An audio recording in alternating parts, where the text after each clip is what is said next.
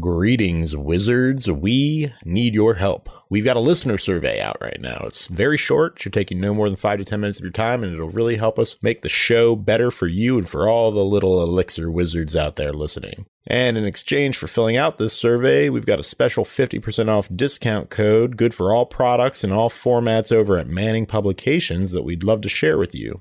So head on over to smr.tl/podcast survey to fill that out. We have a link to the survey in the show notes as well, and we'd love to hear from you. Thank you very much. Welcome to Elixir Wizards, a podcast brought to you by SmartLogic, a custom web and mobile development shop based in Baltimore, Maryland. My name is Justice Epen, and I'll be your host today. I'm joined by my co-host, Eric Ostrich. And this season, we're talking about system and application architecture. We're joined today by a special guest, Mickey Rezenes. How are you doing, Mickey? I'm well. How are you doing? I'm so well. Thank you for joining us. Eric, how are you doing? Well as well. I'm actually kind of a stickler for that. I always say I'm well because apparently saying I'm good is grammatically incorrect, although I couldn't tell you why it's grammatically incorrect. Because well is an adverb. And so how are you doing? Well describes the verb doing. I happen to homeschool all 5 kids, and so I've taught grammar I don't know how many times. So well is an adverb. That's why you use it to describe how you're doing. Oh, we've had a number of homeschoolers on the show lately. Do you want to talk about a little bit before we jump into all that, just like what homeschooling is like in the middle of the homeschooling renaissance that's taking place right now? Yeah, so I was early to that game in the fact that, you know, I have 3 adult children and 1 that's just finishing up. My youngest is 16. So I kind of did things in a weird way to a lot of people's order. I met my husband and got married by the time I was 20. I got married like right after I turned 19, had 4 kids by the time I turned 26, had my 5th before I turned 30. And then I didn't become a software engineer until I turned 38. So I had a whole life of raising my kids and homeschooling beforehand, which is, interestingly enough, better prepared me for software development than anything else. And all the other people that I meet, the homeschooling, having to figure out so many things and be responsible for so much, actually goes really well with software development. Can you dive into that a little bit? Because we don't hear that very often. So what is software development? I did 2 things prior to software development. The first one was I homeschooled my kids. And the other thing is that I was a math major. And I'm a very good math teacher. And so I did a lot of tutoring around my table for students, not just my own kids. Other people pay me actually a lot of money to math tutor their kids because math is just one of those dicey subjects. What is all of homeschooling and all of math tutoring? It's removing unknowns. It's identifying unknowns and removing them. And then when you transfer over to software development, what is it? You have a problem you have to solve. So you have unknowns and you have to solve for those unknowns. It turns out it's all kind of the same thing, being able to account for what you're trying to figure out, being able to account for what you don't know. So with homeschooling, it's like you want to get your kids to be adults. What do they not know? What unknowns do you have to make sure are filled in their heads before they can get there? Very similar to math, very similar to software. Wow, that is a great way to start the show because it's just completely unusual for us to hear something like that.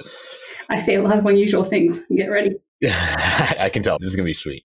You had a conference talk. We were going to open with this question, which is you had a conference talk called APIs All the Way Down. And yeah.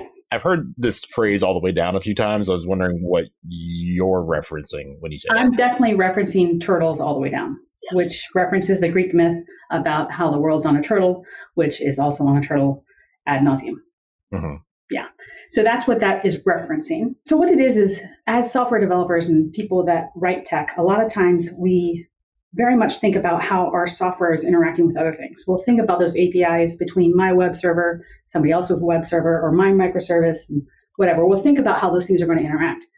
But oftentimes, we don't think about those APIs and how they work with people inside an organization. We think about how our services work together, but we don't think about how our people work together. For example, your team gets a feature request, and it's not going to work. How do they throw that error? Do they swallow that error and not say anything?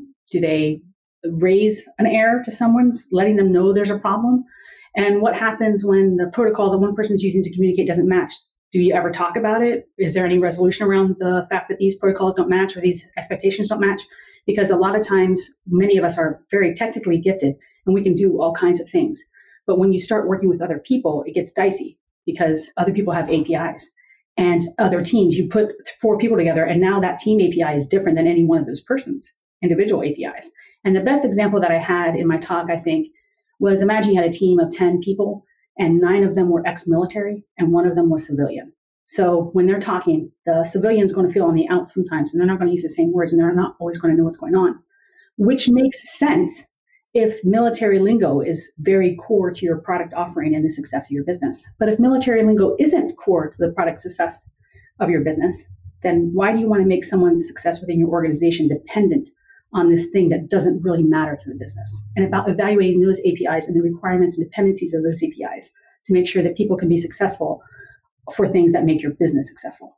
I want to talk about this a little bit more because it's been occurring to me a lot lately that people come from completely different paradigms, and those paradigms really influence the words that they use and the language. How do you, I think the example that you gave is a good example because it's very clear, but I think in real life, you've got like lots of different backgrounds and sort of paradigms. So how do you tell where someone's coming from and how they communicate? This internship that I'm running right now, I'm training 3 little younger developers how to do stuff. And the answer that I tell them is the answer to every senior software engineer gives to a question is the same. It depends. It's funny because these little developers, I call them little because they're like junior to me, but they really embrace this. And sometimes they do sound really smart because they'll answer it depends at the right time. You're like, I don't know. Do they really know what they're talking about, or are they just trolling me? But it depends. And this is why. Because I don't know if you've read a book called Crucial Conversations, and there's a concept in there called the shared. Oh, I have actually. So you know the idea of the shared pool of knowledge, mm-hmm. right? So you're trying to build this shared pool of knowledge and know how to interact with it. So on one hand, you have contributing to that shared pool of knowledge. And on the other hand, you have interacting with people outside of yourself. It's kind of a weird thing. You can get someone to engage with one, but not necessarily the other. It's this full holistic approach. You're trying to get the communication fixed. So when you meet someone and you're trying to figure out, basically, I'm constantly solving for the unknown in my life. When someone says something that I don't understand, I think one of the reasons I've been very successful is because of the fact that I'll ask them what they mean. And I'm not afraid to ask them what they mean because I feel confident enough that it's okay not to know something, that I don't mind asking them. And so I'll continue to ask them with questions, which ironically sometimes makes people very uncomfortable. Yes. Because, you know, it's a double-edged sword, and it's trying to walk that in between knowing the person you're dealing with is a person, a whole person, and trying to get them to, they're smart people in general, and they believe things for reasons, and trying to get to the same point where you understand why they believe something. It really is almost like being an archaeologist with people. Well, your question was very hard because I don't think it was scoped down small enough for me to answer, because it does depend so much on the environment you're in, how often you're working with them, how often will you be working with them? Because it's almost like you have to have predetermined APIs for people that you're not going to work with all the time. You've got to have some basic level that you both understand how you're going to interact with. But the more closely you work with someone, you get used to how they interact. And you kind of short circuit some of those things. It becomes more efficient. So it's hard to say.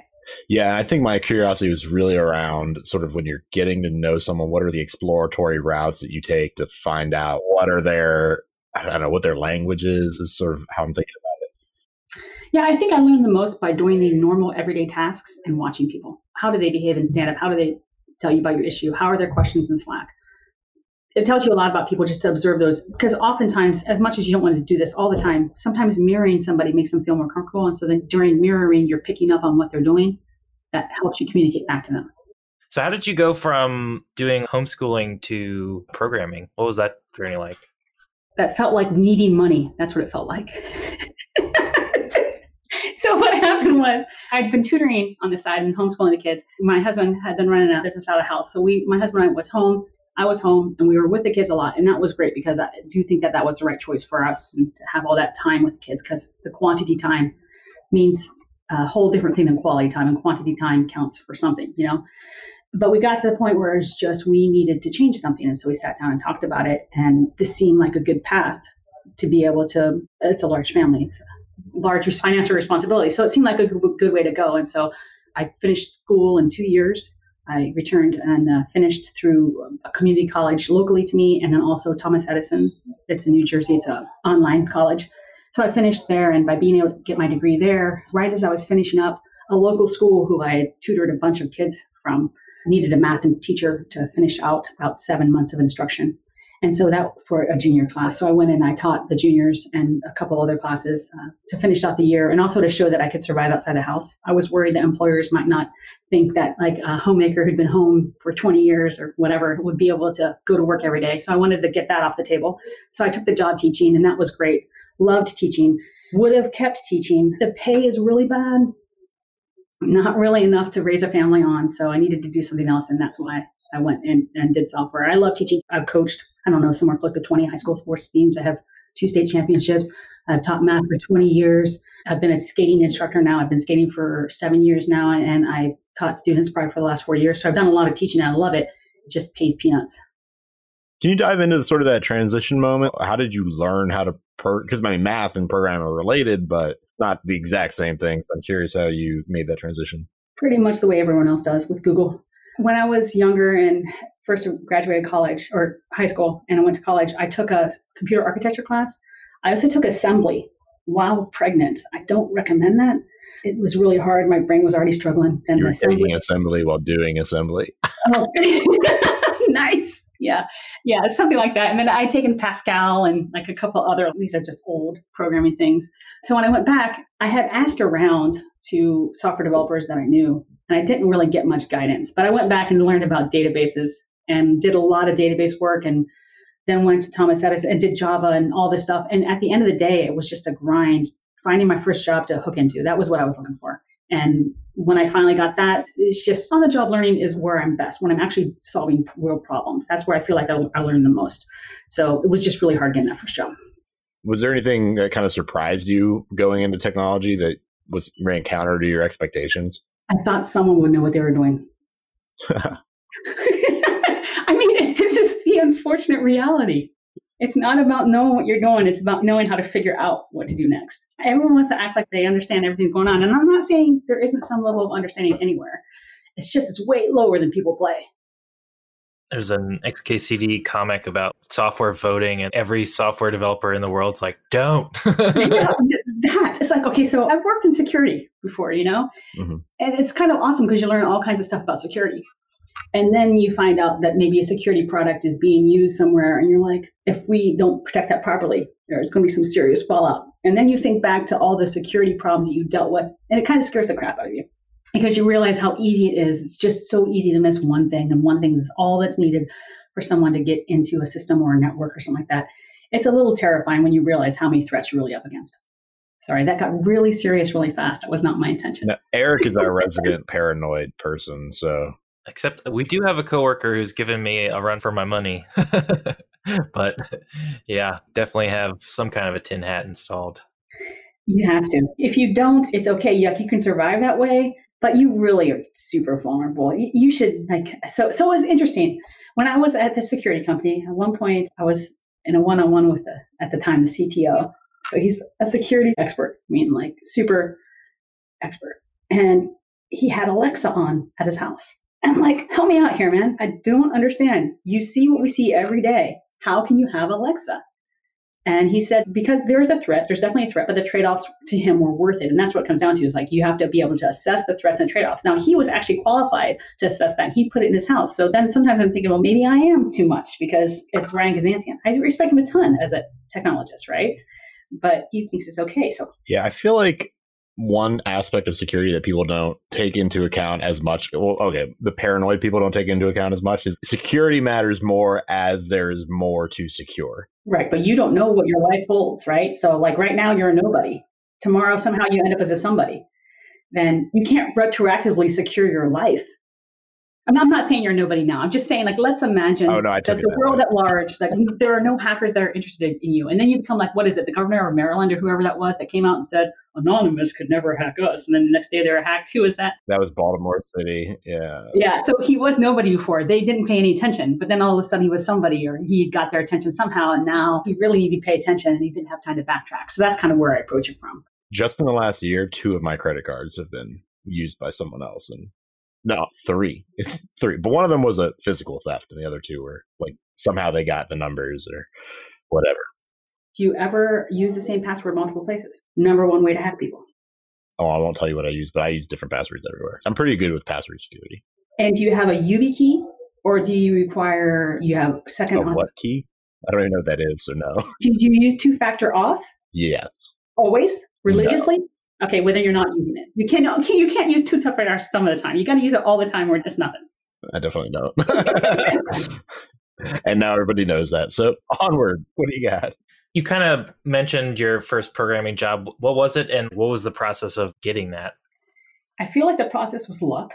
It was an educational company, and I was a teacher. And I had had years of teaching, and I'd been classically trained in education. So there was a little bit of overlap there. That felt pretty at home. Also, the team itself, it was a great place to start. They weren't super technical, so they didn't have that really technical focus on the interview, and that was helpful.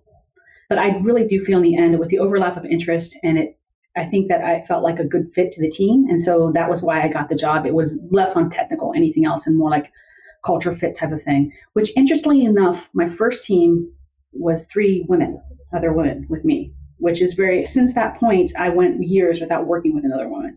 And then so it was really weird to enter your first job on a team of all women and then like go nowhere. It was education, and like we were all in that space. So we were the developers, we were developing a tool that teachers could use to make lesson plans. So that was how I got my first job, and I felt very lucky to get it. 9 months there, and then realized that really wasn't teaching me the things that I want to learn. I wanted to be more technical and conquer some bigger problems. And so I went on to Toshiba for like 9 months, and I worked on a point of sale system, which was interestingly archaic, along with the version control system I had to use was insane. But if you go to Kroger and you look at the scroll bar that's on the right side of the screen as you're adding items, you've seen my work. So there's that. That's amazing. I believe I've seen that scroll bar before. It's so ugly, but I had to rewrite it to account for a little bit of space they wanted at the bottom. So that's when I learned about scroll bars, and I was writing that, and I actually got hired there. That was an interesting flipperoo. I got hired as a web app developer and kind of got the switcheroo on day one to Java Swing, which if you're familiar with the two different things, very different, very Java not happy. Java Swing? Java Swing is like the UX component of Java, which it was not what I thought I signed up for. Let's put it that way. I did a little bit of that in college for classes, and yeah, it's horrible. Definitely different. Yeah, you do not want to stay there. So I did not. I did not stay there. I went on to work at Rally, which I think Rally was a really formative team. I had a very good team. We were working on Node.js at the time. And I probably learned the most in my career in the time at Rally, because I went from like not knowing much to doing like full web app and the Node.js thing. We were doing data. We had a pipeline. It was pretty intense. Had an amazing team there, really solid team. Learned a ton from them. And I think that's where I became a developer. What is Rally? Rally was a software company purchased by CA Technologies eventually. Basically, it was a startup. Rally was a startup that kind of competes with Jira in the sense that it does ticketing and Kanban boards. It's a very agile company, so I learned a lot about agile while I was there, which was nice. Very cool. What is ICFP? That is the International Contest of Functional Programming. It happens annually, and people from around the world sign up. And so sometimes you're up against teams from MIT. And then sometimes you're literally, I think some of the winners in a recent thing were like two guys from New Zealand that were just friends and kind of teamed up and did it like 2 years ago on the 3D printing problem, which was really interesting. I really like that problem, 2018's problem. But every year, starting about 4 years ago, James Edward Gray, JEG2, he contacted me to join the team. And so I flew out to Oklahoma and competed with him on that. And that was a lot of fun, because very different when you're programming for fun. I hadn't really programmed for fun. So that was the first time doing that. It was a lot of fun. Like this past weekend, we wrote a virtual machine, which I hadn't done before. So that was, it's really cool. You get to kind of experiment with things, and Jeg kind of knows all the things. So he's a great guy to have there working with, because you just learn so much. Was that this year's contest, or how did this year's? Okay. This year's contest was good and bad. It's like I learned a lot, and I hadn't used Elixir in a while. We did it in Elixir, and so that was great. We actually tried at the end, we were putting on a UI with Scenic. It was cool. Like I learned a lot of stuff. It was disappointing because we didn't do a full submission. Now, 2 years ago, we wrote a 3D printing thing where you had these shapes, and you had to 3D print the shape, and that was a lot of fun. And we did that in Elixir as well. And now I think that's my favorite contest so far, because I skate, and I was making these like 3D printer bots that would go next to, they would make lines. Instead of using one bot to make one square at a time, I was figuring out how to break shapes down into full-size lines so that you could print faster in these lines as opposed to printing individual dots. I don't know why I get so excited about solving problems, but that was a fun problem to solve. Very exciting. Like you had to think really hard to get there. Loved it. Do you want to tell us a little bit about your current work, where you're at right now? Yeah, so at Mode, what Mode is at an interesting place in their history. You know, all startups kind of go through this growth phase where you're like, at first you're throwing stuff out the door because you're trying to make money. And then you realize that you really are solving an important business need for people. And so you get more customers, and now you're adding on features. And so like, you're kind of like putting them on so you can ship out the door, and you get to a point where you realize this thing, you know, it's solid. People like it. People like the business concept. Now we have to go back and make the code base reflect that. This is Mode. Mm-hmm. Mode is doing, I want to call it a data science platform. Yeah. Okay. Mm-hmm. Basically how it works is you sign up for Mode and you have a data warehouse or a database somewhere. You hook into that database, you import your data into this product we call Helix, which basically is kind of like this in-memory database that can crunch things really fast. So you can do really fast manipulation of the data, analysis of the data. You can add your own calculated fields to the data, do all this stuff, and then put it on charts and graphs and then ship it to places. So we make the data analysis part. It was founded originally by data scientists trying to solve the problem of how to analyze for data scientists type of thing, and how you collaborate across a whole company as opposed to just the data scientist being able to see the stuff. So it solves an important business problem, but architecturally, we're at this state where we're needing to catch back up. We have shipped a lot of great stuff, and now we need to make that. We need to harden that. We need to scale that. We need to get it going. Are you using Elixir over here? Unfortunately, not yet. Okay. But I am in talks. I'm always in talks for Elixir, even when I was at Tanium, which is like no Elixir, and I can't imagine a reason to use it at this point. I was always in talks for using Elixir, so, you know, love the Elixir. What kind of case are you making for adoption, out of curiosity? I really like the burn it all down story. I like when something gets in a weird, funky state that it dies and spins back up. I love that for Elixir. Also, the hot patching and how you can deploy and have it up and not, you're changing versions, but it's not quite the same as other languages. Now you're taking something down, putting something else up. It's like literally on the fly. So I like the burn it down, how things just, the gen servers, like it crashes and the gen server will bring it back up. I like that. I like the OTP-ness, how you can have like huge apps that are communicating with each other. It is a monolith, but it's not a monolith because it's not like they're also connected. The OTP messaging, I like that a lot. But anything where I need high availability and servicing lots of people, I'm going to reach for Elixir if it's up to me. Now that we're kind of talking more about Elixir and whatnot, this season is architecture and application stuff. So what does architecture mean to you? Well, in general, I would say architectural, I always think of it as the high level view if I'm flying over something. So I think it has different layers. If I look at a system, a full system, and Mode, we have a monolith web app, and then we have other services. So I would say the architecture includes that whole thing.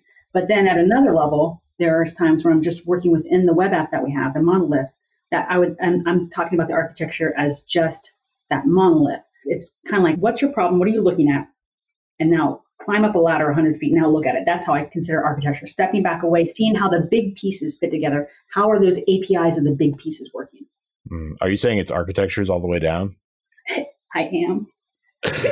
Basically, I figured out there's a base case. Fibonacci sequence, you're getting down to where it's either 0 or 1, right? This is our base cases. And so what are the base cases of all of life? Solving for unknowns and turtles all the way down. What's the difference between, then, in your view, architecture and design? So architecture is more like the tangible output, and design is planning for that or lacking the plan for that. I think design happens. I don't think it's either you design or you don't design. You either design well or you design poorly. Not designing isn't not designing. Not designing is just doing it really badly. I love this kind of opinion. Some people are afraid to make any kind of value judgment and ever say like a thing is bad. And I'm like, sometimes things are bad. Tofu is bad. Yes. Oh my gosh. Eric, you're fired. She's my new co-host. Actually, be careful what you wish for. That's all I'm going to say. Because it's all fun and games when it's novel. But what about when you live with something regular? It's a different story, yo. I really like this. Every time we've been asking this question all season, and I don't think I expected it to be such a slam dunk of a question, but every single time we get a very interesting and novel answer. People really look at these words differently, architecture and design. I really like the way you described architecture as sort of whatever level of abstraction you're at, just go above it and look at it from the top down, and that's architecture. I like that a lot. And then design being the process you go through to get there. Really cool. Do you have any opinions on domain-driven design? I think it's wrong. They don't go far enough. So what I did there is I actually am kind of trolling you a little bit, Justin. And the reason why is because I knew you like strong statements. So that's great. So I gave you a strong statement, but I'm going to tell you why. I don't think it gets to the right level. So I think that when you're talking about domain, when I looked up domain-driven design, and I looked it up because of the fact that you can't trust whatever you think something means, right? So when I look online, and it's basically talking about modeling the domain and the software after the business. And I think that that's where it goes too far. I think I gave my very first talk at Gig City Elixir, ironically enough. I covered this idea called domain-aware data. Now, this talk was not recorded, so you can't see this anywhere. You'd have to, you can't, it's gone forever. But the idea of this domain-aware data is where it comes down, because it's, for me, the domain should really affect how you model the data, how those things are set up, how they interact, how they're associated in the database, and that makes a lot of sense. But in my experience, whenever I've seen products getting in the land of determining engineering architecture, man, things go badly fast. And if they don't go badly fast, they become unmaintainable in the near future. Mm. Because oftentimes how things, like knowing how the concepts fit together is the data model. Knowing how to make that actually manifest value to customers, that's software. So I am loath to have product people who should know all the things about how that data talks to each other, what the association is, because it determines the bounds of future product. I'm very hesitant to have a say in whether you use Kafka or whether you have a distributed SQL database or you're using just one instance of Postgres.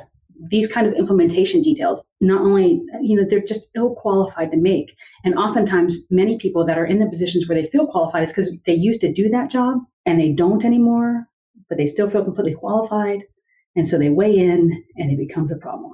So this is really interesting, because one problem that I find a lot of is not the product people necessarily defining what the internal technicals are, but defining what the process is for getting out there. Do you have a similar vibe? So generally, it's kind of, okay, so it's all turtles, man. It's just all turtles. I'm going to go back to another turtle. So you read Sandy Metz's book, Practical Object-Oriented Design in Ruby? It was the second technical book probably I ever read. Okay.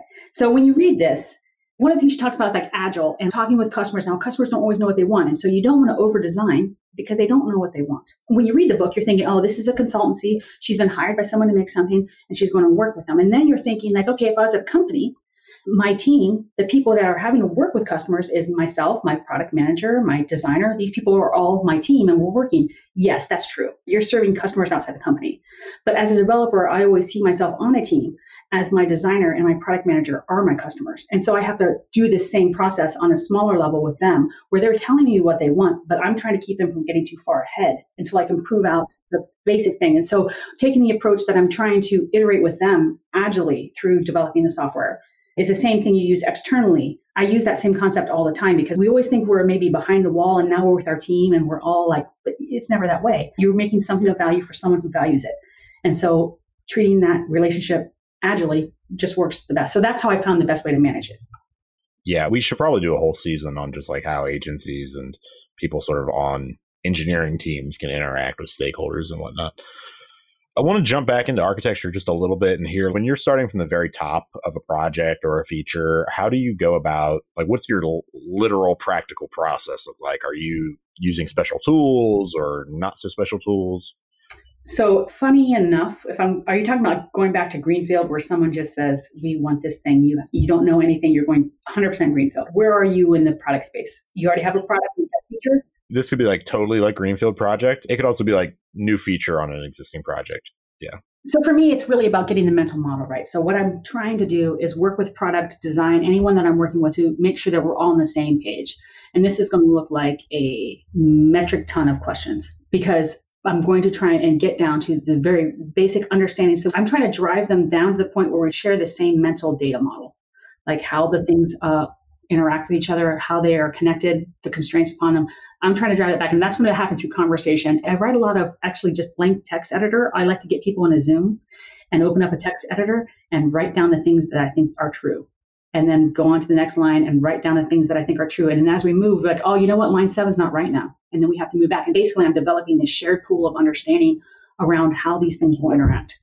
After that, I'm going for a bare bones. I was working on a new product at Tanium called Performance for a while. And the developer that I was working heavily with, Trevor, he was working on the back end side. I was writing the entire front end. And so oftentimes we would know a feature was coming up and we would determine the API between the feature. We'd hard code that API response in the back end. He would build from the back end towards that API response. I would build from the front end off that API response, and eventually we'd flip them out. We'd just remove that hard coded response. And so that's kind of like the next piece. First, you get your shared pool of knowledge, and then you start working on these end-to-end things, going all the way through, slicing through, making sure you can make this stuff work, hammering out the API of each thing first, and then building to it, and then next API, build to it, next API, build to it. It's more turtles. Have you read Gödel, Escher, Bach? No. That's where I first heard this turtles metaphor, is in that book. I taught Greek myths to 5 children, and Greek myths is some of my favorite parts of the homeschool process. I have like D.L. Ayers' Greek myths book is amazing. Love that thing. So yeah, I love the Greek myths, and that's where I first heard about the turtles. I don't even know if they're Greek myths now. There's some kind of mythical thing, but I'm not sure if they're Roman or Greek now. That sounds like a Greek myth. I'm also a big fan of the classics. Talk a little bit more about Mode and the way that you're designing, developing things over there. Talk about yourself, your role in the team. Oh, sure. It's an interesting thing. When I interviewed at Mode, my current manager asked me, describe a problem that you are faced recently, because I had already told her that I had just built this whole new product, Tanium. Describe a problem that you faced recently. She was looking for a type of problem and then like the explicit implementation of that problem. I'm like, it's people problems. Hands down, people problems are the worst. Because tech problems, what are they about? They're about maybe you don't know the whole problem. Maybe you tried something that doesn't work. All that's just data. You take that data you get, you put it on the table again. You get the right people around the data. You try again. It doesn't work. You try it again. It's not like it's just an iterative process and kind of a grind sometimes, but it's easy. People problems are just so much harder because going back to the APIs all the way down part, like when you asked, how do you get to know someone's API? That's a really hard thing. So I would say, and how this ties into the question you asked me, is that people problems. I feel like a lot of the work that I do right now is helping the team communicate so we can go from this point where we are on a product that needs to grow and change because the needs of the business have changed and our customer base has changed. So our stuff has to change as well. In order to do that, we all have to have the same pool of knowledge and we all have to be shooting for the same goal. And so while some of the stuff is like, I'm building a new API right now for the front end to use. And that's designing that API and getting with them and making sure that we're on the same data model. That's all been stock engineering problems. I would say the unique thing about organizations is the people you're working with, how the organization's been structured, and how do you actually get things done? Because once you go past a team of, say, 12 developers, getting things done becomes harder and harder. And so how do you work within a team of 30, 40, and still get things done? And so I think those are the problems that I spend most of my time on. But can't you just throw more people at it and then you solve things quicker? Yes. If you put 8 women in this room with me, we could make a baby in 1 month. It's true. Totally doable. Sorry. Yeah, sorry. That was funny. We could assemble that baby in 1 month. I had a question, and now it's just the humor has pushed it out of my head. Sorry. No worries. Well, we have more questions here about architecture, different patterns, Your opinions on various patterns, microservices, microliths, monoliths. What do these words mean, and what is your opinion on them? I'm going to give you my opinion of all of them at once. Okay. That if you're trying to use a process or an architecture to solve your people problems, it will never work. And most of the time when people are trying to introduce technical solutions, they're introducing technical solutions to people problems, and that's why they don't work. So does a monolith work? Well, maybe. Does a microservice work? It's possible. There are different applications for different things. But oftentimes, if you just take a problem apart from the organization that is dealing with it, or a problem apart from the teams that are handling it, the solution to that problem can look different across the board, and yet it can still be a valid solution. The problems really come in dealing with people, dealing with orgs that have been around. I tend to not have tons of opinions on whether you should be a microservice or a monolith. I think there are a lot of other factors there, but I have tons of opinions on how people should communicate. I see over and over, there are a lot of really smart tech people in tech and really emotionally IQ type of bottomed out in tech. They just don't get the people side of things. And that's what's holding them back. And so they see this problem and how they solved every other problem in the past. Architecture, this must be badly designed. No, you're just doing it wrong. They are trying to fix the fact that they don't have a shared pool of knowledge. They're trying to fix the fact they don't have a shared data model, or maybe they aren't actually solving the problem they think they're solving. They're trying to fix that with architecture, but you got to back up and have the conversations. What is my data model? What is the goal? Because you can make a lot of architectures work for lots of problems. I don't think it's super common that the problem is dependent on the architecture being exactly one way. There's a lot of room for movement there, depending on the people involved. We talked about this in a few other episodes, or it has come up before. I don't remember the exact name, but it's something about your architecture.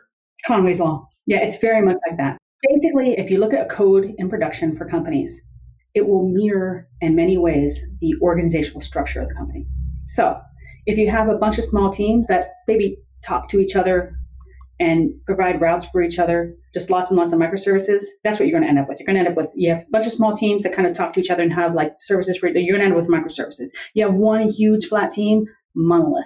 And because of the way that's structured, you're just going to ship the same problems in your architecture that you have in your org. If you're not communicating in a monolithic org, your monolith's going to have the same problems. If your small teams that are building microservices can't talk to each other to figure out requirements ahead of time, you're going to ship the same type of microservices. You know, I remember the question that exited my head earlier, which was that when you were talking about the problems that a team growing past like the size of about a dozen developers faces, and that is a problem that I'm sure there are a lot of teams that are just about to encounter that specific problem. I was curious if you have any suggestions, thoughts, like how does one, especially a leader on a team, think tactically about growing a team past that particular, I feel like it's like the 12 to 15 person range where you're going from, you know, it's very easy to manage a team of five. It seems to be very hard to manage three or more teams of five. Right. I think it all comes down to managing expectations. I mean, because in general, people, I believe, like I've worked with, I think I might be nearing thousands of teenagers at this point, but with between teaching and coaching and everything else, I've worked with many, many teenagers. And you're going to say, what does this have to do with anything? Well, having worked with hundreds of teenagers and many, many adults, I don't see much different between working with adults and working with teenagers, because teenagers are like very similar. And oftentimes the best results you get are when you are making very clear expectations, because inherently, people want to satisfy expectations. If you want them to do something that's like they want to do that thing, they want to be successful. A lot of developers, they want to give you what they want, what you want, because they want to do a good job, they want to get a raise, they want a title. So it's about making those clear expectations. And I think a lot of leaders, where they fall down flat, is they don't know how to have an opinion that they put out there as the expectation without feeling that somehow they're unqualified to do so. A leader needs, the people that he's leading or she's leading need to know what's expected of them. As things get bigger, the number of bike shed topics increase. As a team grows in number of people, and especially those people are diverse, the needs of figuring out how to interact, the expectations around interaction. So not just about setting technical expectations, but what are your expectations around interacting with other people? If you're setting out these expectations, for example, should a manager have to go to a person to find out there's a problem, or are they expecting that person to push that problem to them? Is the person supposed to do a push, or is the manager doing a pull? What are they expecting? Make that very clear. How do you get another team to do something? How do you submit that request? How do you make that happen? Now, the problem is this sounds like process, and I don't really like adding layers of process, because process is just sidestepped by people that know each other. Like friends end up sidestepping the process or whatever. So there's in between where leaders have to have visions of how they want orgs to behave. They have to be able to articulate specifics about that vision so that people can take that specific and implement it. You can't really specify every specific. It's hard to know all the exact ways. But sometimes we have really good examples of how they're supposed to behave. Then they can do that. It's really about the leaders having clear expectations and wanting something. They have to be able to have an opinion. They have to be able to say, people are so squishy. It's very irritating to me. I wish they would just come out with what they want. I don't mind working with someone I disagree with, but at least get a backbone. Come on. Yeah, I agree 100%. I don't even know if I answered your question. I'm sorry. Setting clear expectations, I think, and also being willing to voice that. Setting clear expectations, being willing to put that out there, having some kind of opinion, and decisiveness is definitely, I think, a critical leadership ability. I think a lot of people think that it stems from some sort of arrogance, but I often think that leadership is sort of time bound. And so that decisive, like it's better to make a decision and the decision be wrong than to not make a decision, because not making a decision is almost always wrong, right? Go fast. Yeah, move quickly. I'm ready to say something more controversial if you want to hear it. Please. When orgs are growing from 10 to whatever, at some point in the growth, people have Peter Principled out. And to act like your organization isn't going to have someone that Peter Principled out that has reached the top of their game. Peter Principled? Are you familiar with Peter Principle? When someone gets promoted so high, they don't know how to do their job anymore. Yeah. Okay. Right. Yeah. So what you have on it's startups, Peter, right? Who's Peter in this? I don't know who Peter is, but that guy got a rap of huge sorts right there. My kind of working theory is that startups are great when they're small and you get these small teams and they're making decisions and everything's going well. They're hiring more people. And at some point, you have to stop and say, you haven't done this before. You need someone else there. You need someone that knows what they're doing. Mm. But instead, what often happens is they basically insulate their position politically.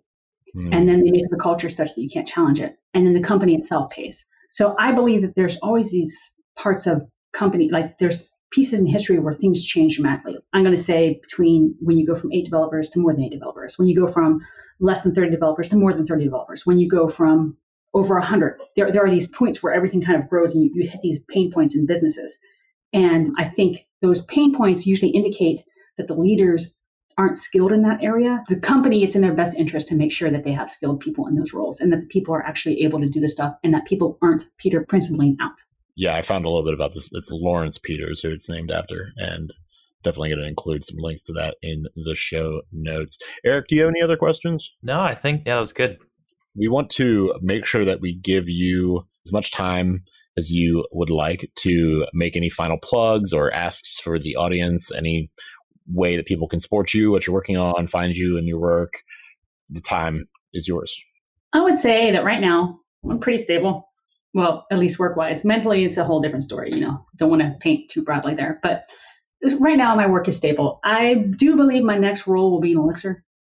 So it is on my roadmap for the future. I just don't know when that's going to happen, because if you're at a good gig and you got a good setup, I don't necessarily need to go looking for trouble.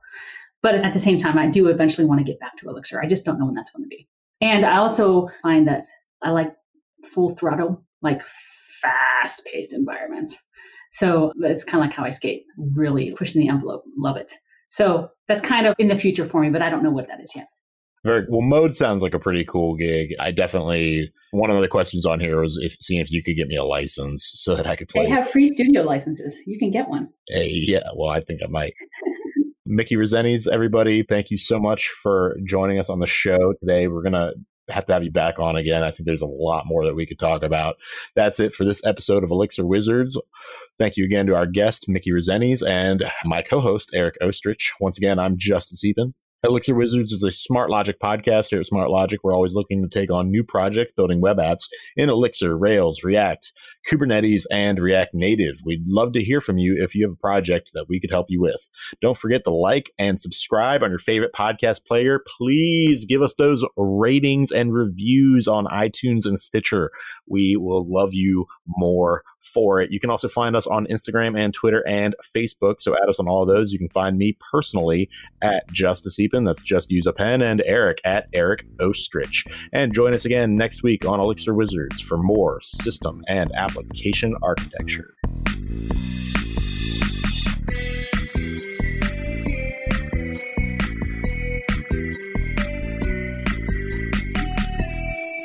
Okay, so what does a pepper do when it gets angry? What? It gets jalapeno face.